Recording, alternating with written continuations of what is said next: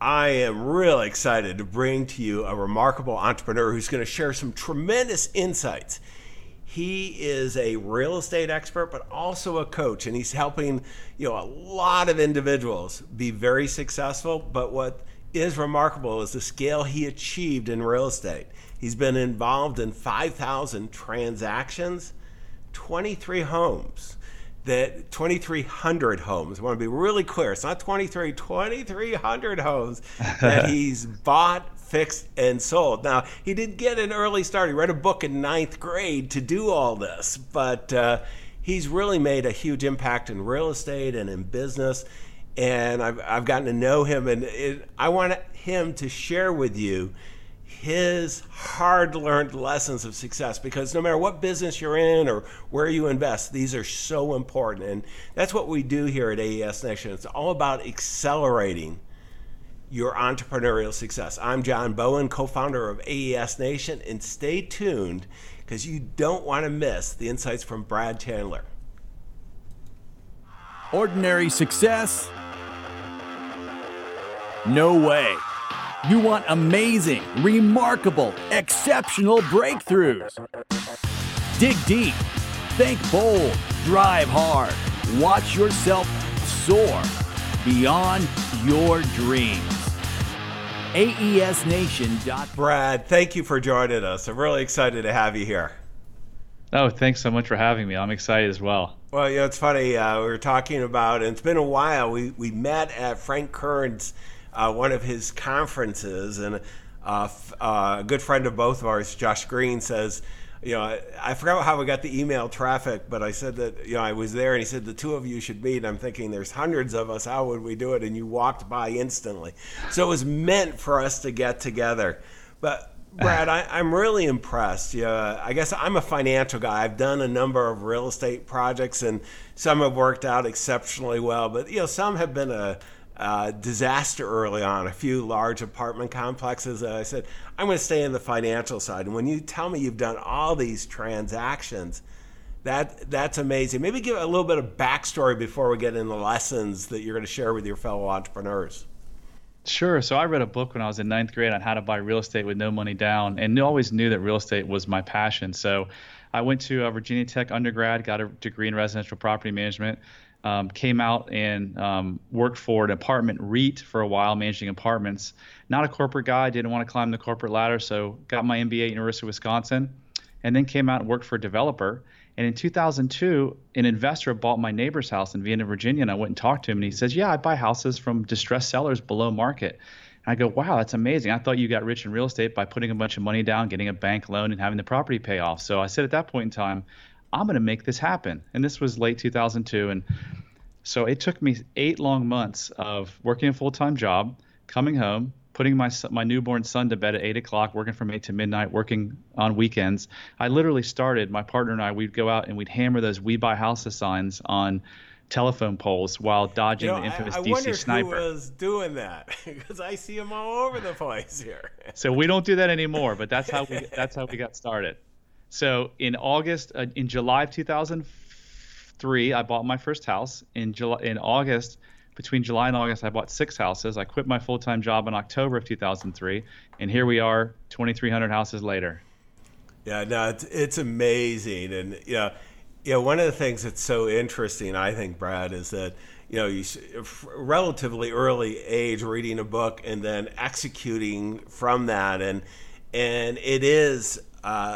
Amazing. And you might have remembered there's been some downturns along the way, little bumps in the road, particularly I'm thinking 2008, 2009 as a financial guy. And how did, I want to go into, because one of the things you and I were talking about is the power of focus. And, when you're doing all these kinds of activities, so many people think of all entrepreneurs as kind of an overnight success. How did you do all this? And give us a little bit of your thoughts on this power of focus, whether the markets are good or bad during that period.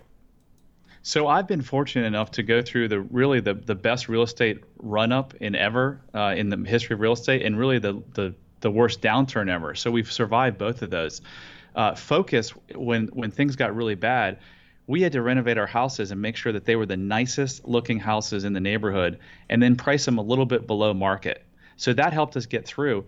But then we really took advantage of the market between 2010 and 2012 because we started buying houses at 30% of what we had sold. The same, we actually bought a house back that we had sold for $278,000 in 2008. We bought it back from the bank, fully renovated because we renovated it. And the owner put in a privacy fence for $5,000. Guess what we bought it back for? $100,000.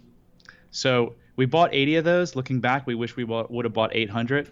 And now the market's at its peak or close to it, we think, and now we're selling all of that. So that's where focus really helped us, is just, you know, taking advantage of something in the market and just getting really good at that one thing. Yeah, it's really interesting, you know, Brad. I mean, it's so easy to get distracted on this. And you've stayed with single-family homes. Usually the progression, you know, from the real estate people I've known, there are a few that have done what you're doing, but very few to the magnitude is, you know, we start single family homes and we start kind of a small office or strip mall and then progressively, you know, kind of scale up larger and larger and let's do bigger and bigger projects that we know nothing about, and then something blows up along the way and they're leveraged to the hilt. And, you know, the temptation is, you know, hitting bigger home runs. How did you not fall prey to that? Oh, I did.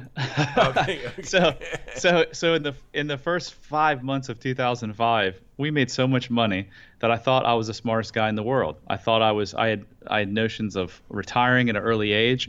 And so what we did is we went out and we bought 3 development projects. We bought a single family house in North Arlington and we bought 2 condo projects in DC.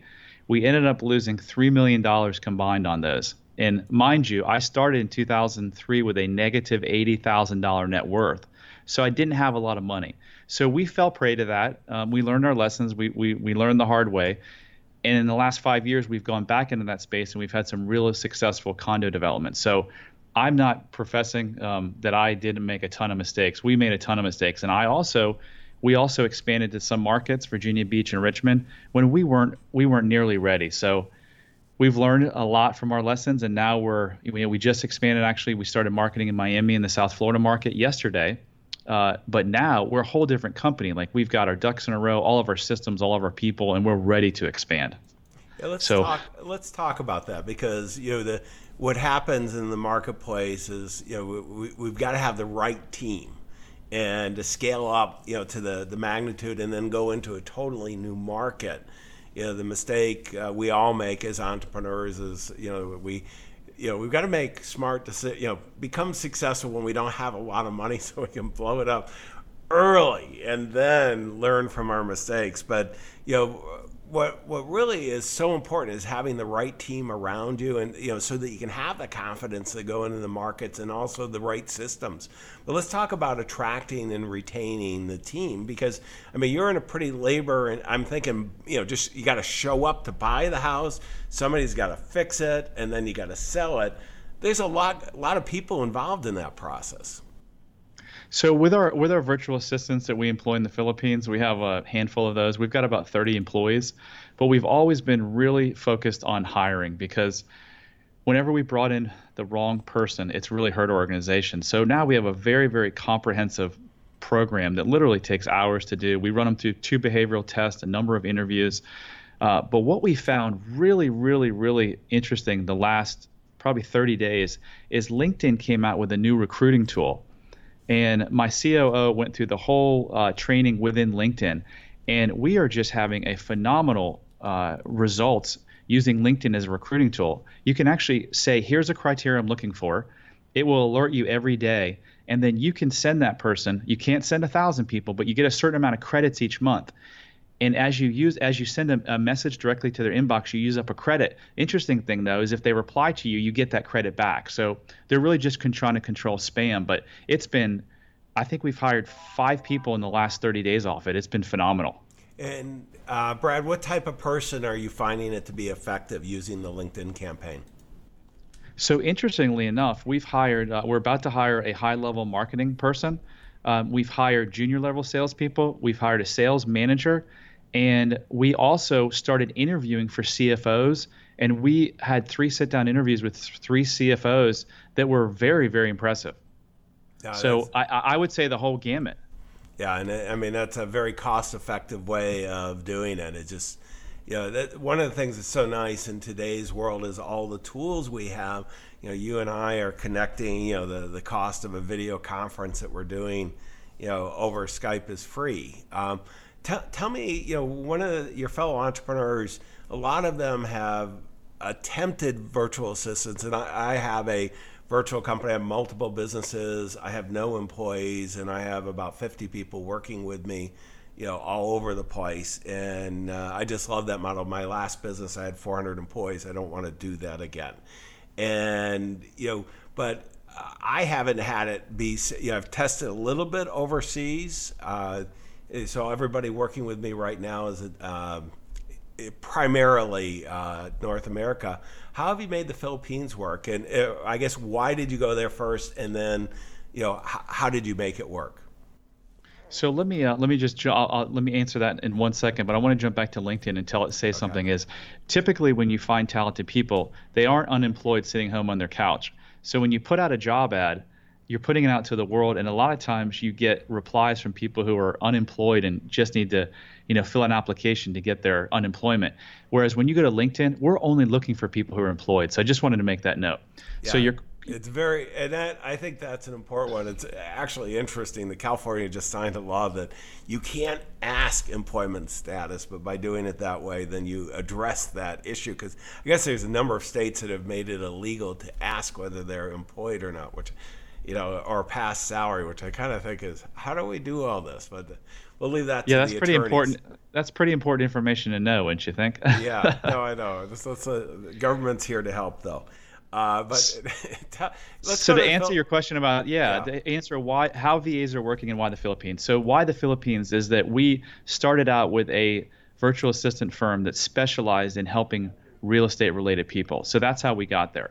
How's it been a success is that we screen them not as in depth as we would someone in the United States, but we still put them through a behavioral test. We make sure that they have a personality profile that will fit the position that we're hiring them for. And then we train them, and we really try to make them feel like they're part of the team. So when I send out my weekly CEO video messages, they're included on it. When we send out, you know, weekly memos, they're included on it. And we just train them, and we have them. They have the same set of standards anyone else is. They have their goals. They have what they need to accomplish. And if they don't, then, you know, there's repercussions from it. But we've had tremendous success, and we definitely think that as we grow and scale, we're going to leverage them more. They do a lot of the callbacks. They do a lot of this call screening. So they help us close more real estate deals. And how's the retention been there compared to the U.S.? I would say it's lower, but it's pretty good in the virtual assistant world. Like, we have a couple of people who've been with us now for a couple of years, and they're really high performers. Yeah, it's, you know, the one thing that because we're all getting used to working anywhere. I mean, you know, I have strategic partners, and, you know, we've got a pretty good sized businesses, and, you know, today all of us do a pretty good phone, pretty good video conference. And if you do a good job of selecting early on, and, you know, one of the things, Brad, it sounds like you've been doing it longer than I've always done the background check, but only last year did I really start doing the behavioral side. I had done it when I was working in sports and entertainment, where we were vetting, you know, they were high profile individuals. I was CEO of a sports and entertainment group that we were managing their, you know, personal business, including their financial affairs. And it was like background checks were scary so often, and then the behavioral ones just kind of totaled it. So now, you know, I won't bring anybody on board, even as an independent contractor, that's going to have anything material at all without doing that. And it sounds like you've had the same experience that's added a lot of value. It has. I tell entrepreneurs all the time, if you aren't using behavioral and or personality tests, you're really doing yourself a disservice, because we've brought in people in a rush, and I decided not to do it. And then we had to fire them a couple months after. And one particular person, I actually had them do the personality test right before I let them go, because I knew what I was going to find. And sure enough, they had no attention to detail. Had I run that report in 5 minutes for free, I would have said, this person will never be a fit for this position. So as a business owner, you have to employ those tools. Yeah. And you're doing them a disservice by not doing it too, because you're going to give them a position where they should, you know, maybe a different one in your firm or somewhere else, but, you know, they've got to find the right home. And one of the things that I've been doing more recently, particularly on a little more senior, a recent one, I brought in a new executive assistant for me, and I did the behavioral profiling, and then had one of the profilers have a conversation with her and give her mine so that she could better serve me. And you know, I did this first time I did that, and I asked her how it went, and she said it was extremely valuable. And you know, why wouldn't it be? They, you know, they want to, you know, they're, if they're coming in to serve us and to work with us and be successful, they'd like to know, you know, how best to fit into the culture that you're creating or that we're creating. That's a great idea. We used to share them all the time, and it just reminded me. I'm going to get back to sharing those with the team members. Yeah, it's and as a matter of fact, I've had now everybody that works with me has gone through this. So sometimes we get a little passionate about the new things, but it does work. Let's go to about perseverance, because you talked about, you know, it's not a straight line. None of us get that. You know, the entrepreneur mindset. It's so easy to get beaten up along the way. How do you keep going? How do I keep going? I just think it's ingrained in me that I don't like to quit, and I like to succeed. And I think about all the people, you know, Jack Canfield, I think he went to 121 publishers in order to get his first book, Chicken Soup for the Soul, published. Imagine if he'd have quit at 80, 90, even 120, where he would be, and all the lives that he's changed. So at this point, as I've shifted into coaching, my motivation now is I'm really, really excited to help hundreds, if not thousands, of people in the next 10 years. And so what keeps me going is makes me feel really good when I can help people and change their lives. So that's what keeps me going and makes me, you know, want to never quit. Yeah, no, it's amazing the difference you can make. And, you know, it'd be nice if on the first time you do something, it works. But unfortunately, it doesn't. And, you know, we were at a conference, Frank Kern's Inner Circle, I want to call it, kind of a, you know, very much marketing oriented, but using technology. And he's a big believer in testing, you know, just seeing what's working. And tell me a little bit about, because I mean, you've built, we kind of talked about people, but we've built some amazing systems to be able to do what you're doing and to have the ability to kind of change direction now going into the coaching side. But, you know, how did you go about testing what worked and then putting the systems in place? So from a marketing standpoint, we test constantly, whether it's A/B testing with landing pages or the ads or the copy. We do that all the time. We do 200,000 direct mail pieces a month, so we test that. In terms of processes, we haven't done a whole lot. We have either bought a house, fixed it up, and resold it. We've bought a house, fixed it up, and kept it as a rental, or we've gotten a house under contract, which is our latest business model, and then we never even buy it. We flip it to a cash buyer, and we take a fee for it. So it's not like we've tried 50 different things. We've pretty much stuck to those three things.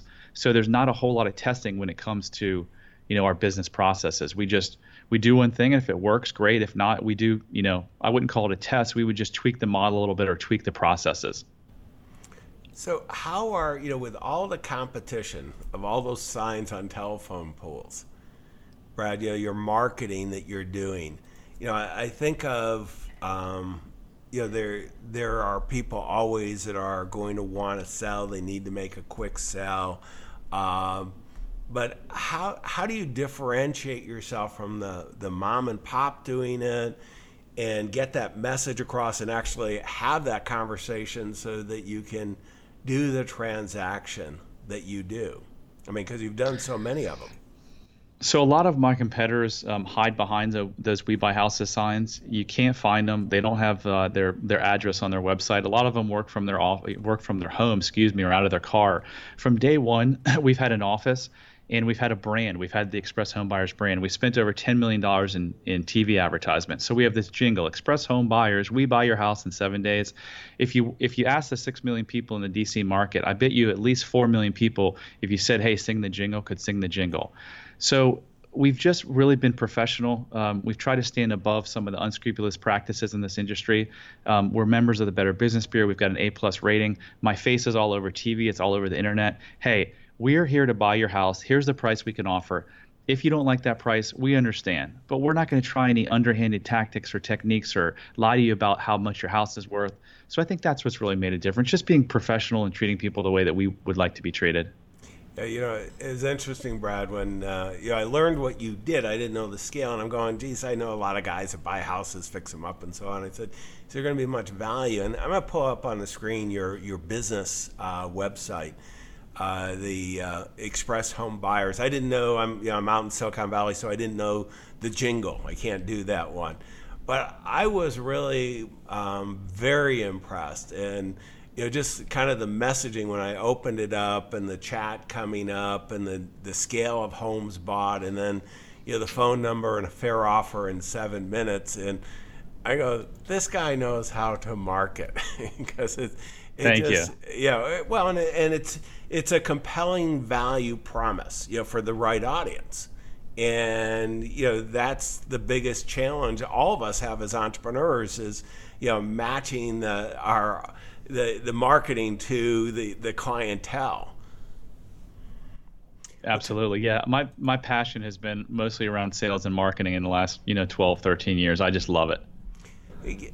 Is there anything that jumps out on the marketing and sales that translates, lessons learned? Because, I look at you're in one of the most competitive markets. It does take some capital, obviously, to do this, to buy homes, but not that much. And everybody, it's like, people open restaurants all the time because they know how to cook, at least for their family, and a lot of them fail. And certainly, I remember I don't have the statistic in my mind right now, but the number of real estate licenses in California are just huge. And so many people think of themselves as investors. And, so that you've got a lot of competition. How do you, stand out in this? So the jingle and our brand is one thing. Our website, we've spent a lot of time and money on the website because I always knew that TV was going to become less and less effective and more effectiveness was going to come from the internet. So we've always focused on online, and that's where really our biggest ROI comes from now is online. But I think in terms of the messaging, there are very few companies that can speak to the pain that the people are going through. So everyone has an external problem and an internal problem. The internal problem is what causes them to actually make the purchase. So you need your lawn mowed. That's an external problem. But you're worried that your neighbors are you're embarrassed because your neighbor's going to see your long lawn, or that the HOA might slap a fine on you. That's what makes you pick up the phone and call that lawnmower. So when someone needs to sell a house, there's a reason. They're stressed, they're embarrassed, they're scared. So when we market, we really talk to that internal problem. And I think that's what resonates. Our competitors just want to say, hey, I'm John and I buy houses cash and how great John is. But the prospect doesn't care how great John is. The prospect cares, can John solve my problem? So I think we do a better job than most at getting that message across. Yeah, I think that's really powerful for all of us is that internal, external thought process, because it's so easy to address the external. But when we start thinking the emotional part that, whatever market we're working with, what they're going through, and, if we can start a conversation, entering the mind, where they already are, it's very powerful. And, and so often we want to reduce pain and correlate if somebody's, in the process they need to sell their home quickly, that it's a painful process. And making it as professional and easy to do in addressing their concerns is amazing. And this is, for all of us as fellow entrepreneurs, we've got to really think through that. What about, I think of one of the things in doing all those transactions, Brad, the ability, the negotiating, the techniques for both, kind of making deals happen because, most of us think we're great negotiators until we actually do a deal. And then we find out, maybe we're not. And the counterparty obviously has their own belief systems and so on. How do you, that number of transactions, how have you standardized, kind of the negotiating process? I know there's 3 different types of deals that you were talking about, but how did you, come up with a process that worked consistently for you? So we've spent a lot of money and time on sales training. We've gotten some of the best sales trainers, you know, in the country to help us out. And then we've just basically scripted everything. So similar to how I was talking about their problems, and their internal problems, what causes them to buy, in our sales process, we talk a lot about that. We want to unearth what is the pain, why are you calling us? And then during the sales process, we want to focus on that pain. Additionally, we do something called advanced agreements. So whether it's on the phone or whether we're at their home visiting with them, we set the agreement up front. Here's how the call is going to work. If we're not a fit, is it okay if I tell you? If you think we're not a fit at any time, is it okay that you know, will you tell me that? What it does is it takes the, you know, used car sales. When the person walks in, they have all the power and the salesperson has nothing. What that does by asking those questions is now it levels the playing field and it makes the person much more comfortable and kind of, you know, takes their guard down. So those are, you know, to answer your question, though, is we've scripted a lot of this stuff. So when new people come in, we have a lot of video sales training and scripts that they can just study and hear calls and hear first home visits where we actually record them and just learn how to do it properly. Yeah, no, I think that's so invaluable. You know, it's so valuable. And one of the mistakes so many of us make is we leave, you know, it to chance. And, you know, if you're going to scale up your business, having the ability to script out, to test, and, you know, using outside consultants to really help you put it together. I mean, it's just amazing. And, you know, one of the things I always think of it as an exploratory conversation in our coaching of top financial advisors with very wealthy individuals. You know, they're ready to get pitched, and, you know, that doesn't work at all, is to have really what you're doing, Brad. I call it an exploratory conversation that, you know, we're taking a look at whether we can serve you. And if we can't make a huge impact, you know, we're going to let you know. We're going to let you know whether the current guy's doing a good job. And if they are, we're going to recommend you stay there. And if we're not good and they're not the right ones, we'll promise to point you in the right direction. And that just changes that conversation so quickly. And then you can see whether it is a good deal on both sides. And, you know, so that's so powerful what you're doing. Let me go and talk about resources for a second. And one of the things I want to pull up, you've got a new site, bradchandler.com, and you're doing coaching. Tell me a little bit. I mean, you know, one of the challenges we all have as entrepreneurs is staying focused, as we talked about earlier, and all of a sudden now you're kind of changing. Tell me why you're changing and what you're doing, you know, here. Yeah, so I've always had a passion around teaching from a very young age. I can remember being a kid and, you know, teaching the kids in the neighborhood how to ride their bike. So I've always had a passion around teaching. I see that there's a huge opportunity in this space, and I've gotten my business to a 7th level, which means that it essentially runs the ExpressHomeBuyers.com. It essentially runs without my input. So I thought, hey, what would be the next chapter in my life, or what can I add to help Express Home Buyers and help people? And that was coaching. So tonight I'm getting ready to launch my coaching program. I'm really excited for it, and I'm just really excited to be able to help, again, thousands of people in the next, you know, in the coming years to better and change their lives, and then hopefully they can do that to other people as well. So let me know, what are the resources on your website for, you know, your fellow entrepreneurs? And then who are you focusing on coaching going forward too, Brad? So I've got a free book that I offer on the website called Wholesaling Secrets. Discover this one technique we use to close over 200 wholesale deals every year consistently. So they can get that on the site, or they can get that by texting the word INVEST to 855-999-1616. But we're really going after the new struggling investor that's really having a hard time finding their first deal, or we're going after the person in corporate America that's just sick and tired of coming and working for someone else and fulfilling the dreams of their, you know, the owner, and just want to have the freedom and flexibility to do what they want in their life. So that's what we're starting with. And as I build out the coaching program, we'll go more and more into experienced investors and teach them how to get bigger and bigger and bigger. But for now, we're really just focused on the person that wants to make a shift in their life and get more freedom. No, that's great. And there's certainly, there are a few people in cubicles right now that would like that. So there's plenty of opportunity, and it's a great industry.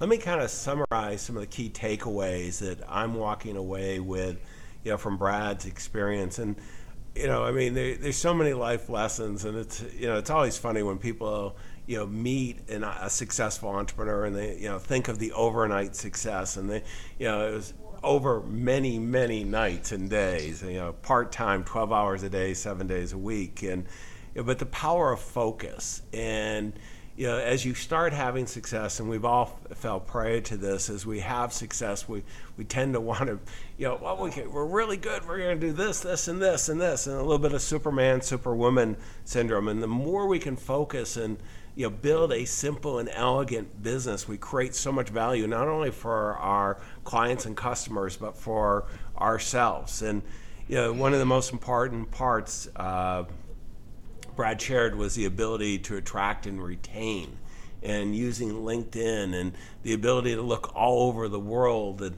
finding the right people. And then one of my favorite, and this is new to me too, is not only doing the traditional background check, but the behavioral profiling to make sure not, there's no right or wrong behavioral profile, but is it right for the role that you're looking for and the culture that you have in the organization. And then, the perseverance. I mean, this is one that, the only way you can be an entrepreneur is and successful is have tremendous perseverance, because stuff happens and it's going to really affect. And one of the most important assets we all have as fellow entrepreneurs is our entrepreneurial mindset. And you've got to keep that, and you've got to be able to consistently do it. And then, definitely I would take a look at Brad's site. I'm going to put it up on the screen again. This is Brad's coaching, but also his Express Home Buyer. And both of those, all the links will be in AES Nation. And one of the things I'm just so impressed, Brad, we run into each other at kind of a different event for each of us, to be at Frank's place. And then, but that executing on the marketing and building great businesses, testing and making a huge impact. So, thank you for joining us. And I want to encourage everybody to go to AES Nation. All the links will be there, the transcript, the show notes. And you've got to go out and execute. Take what Brad shared, execute it. Your clients, your future clients, your future strategic partners, we're all counting on you. Wish you the best of success. Thanks so much, John. Exceptional, remarkable breakthrough. AESNation.com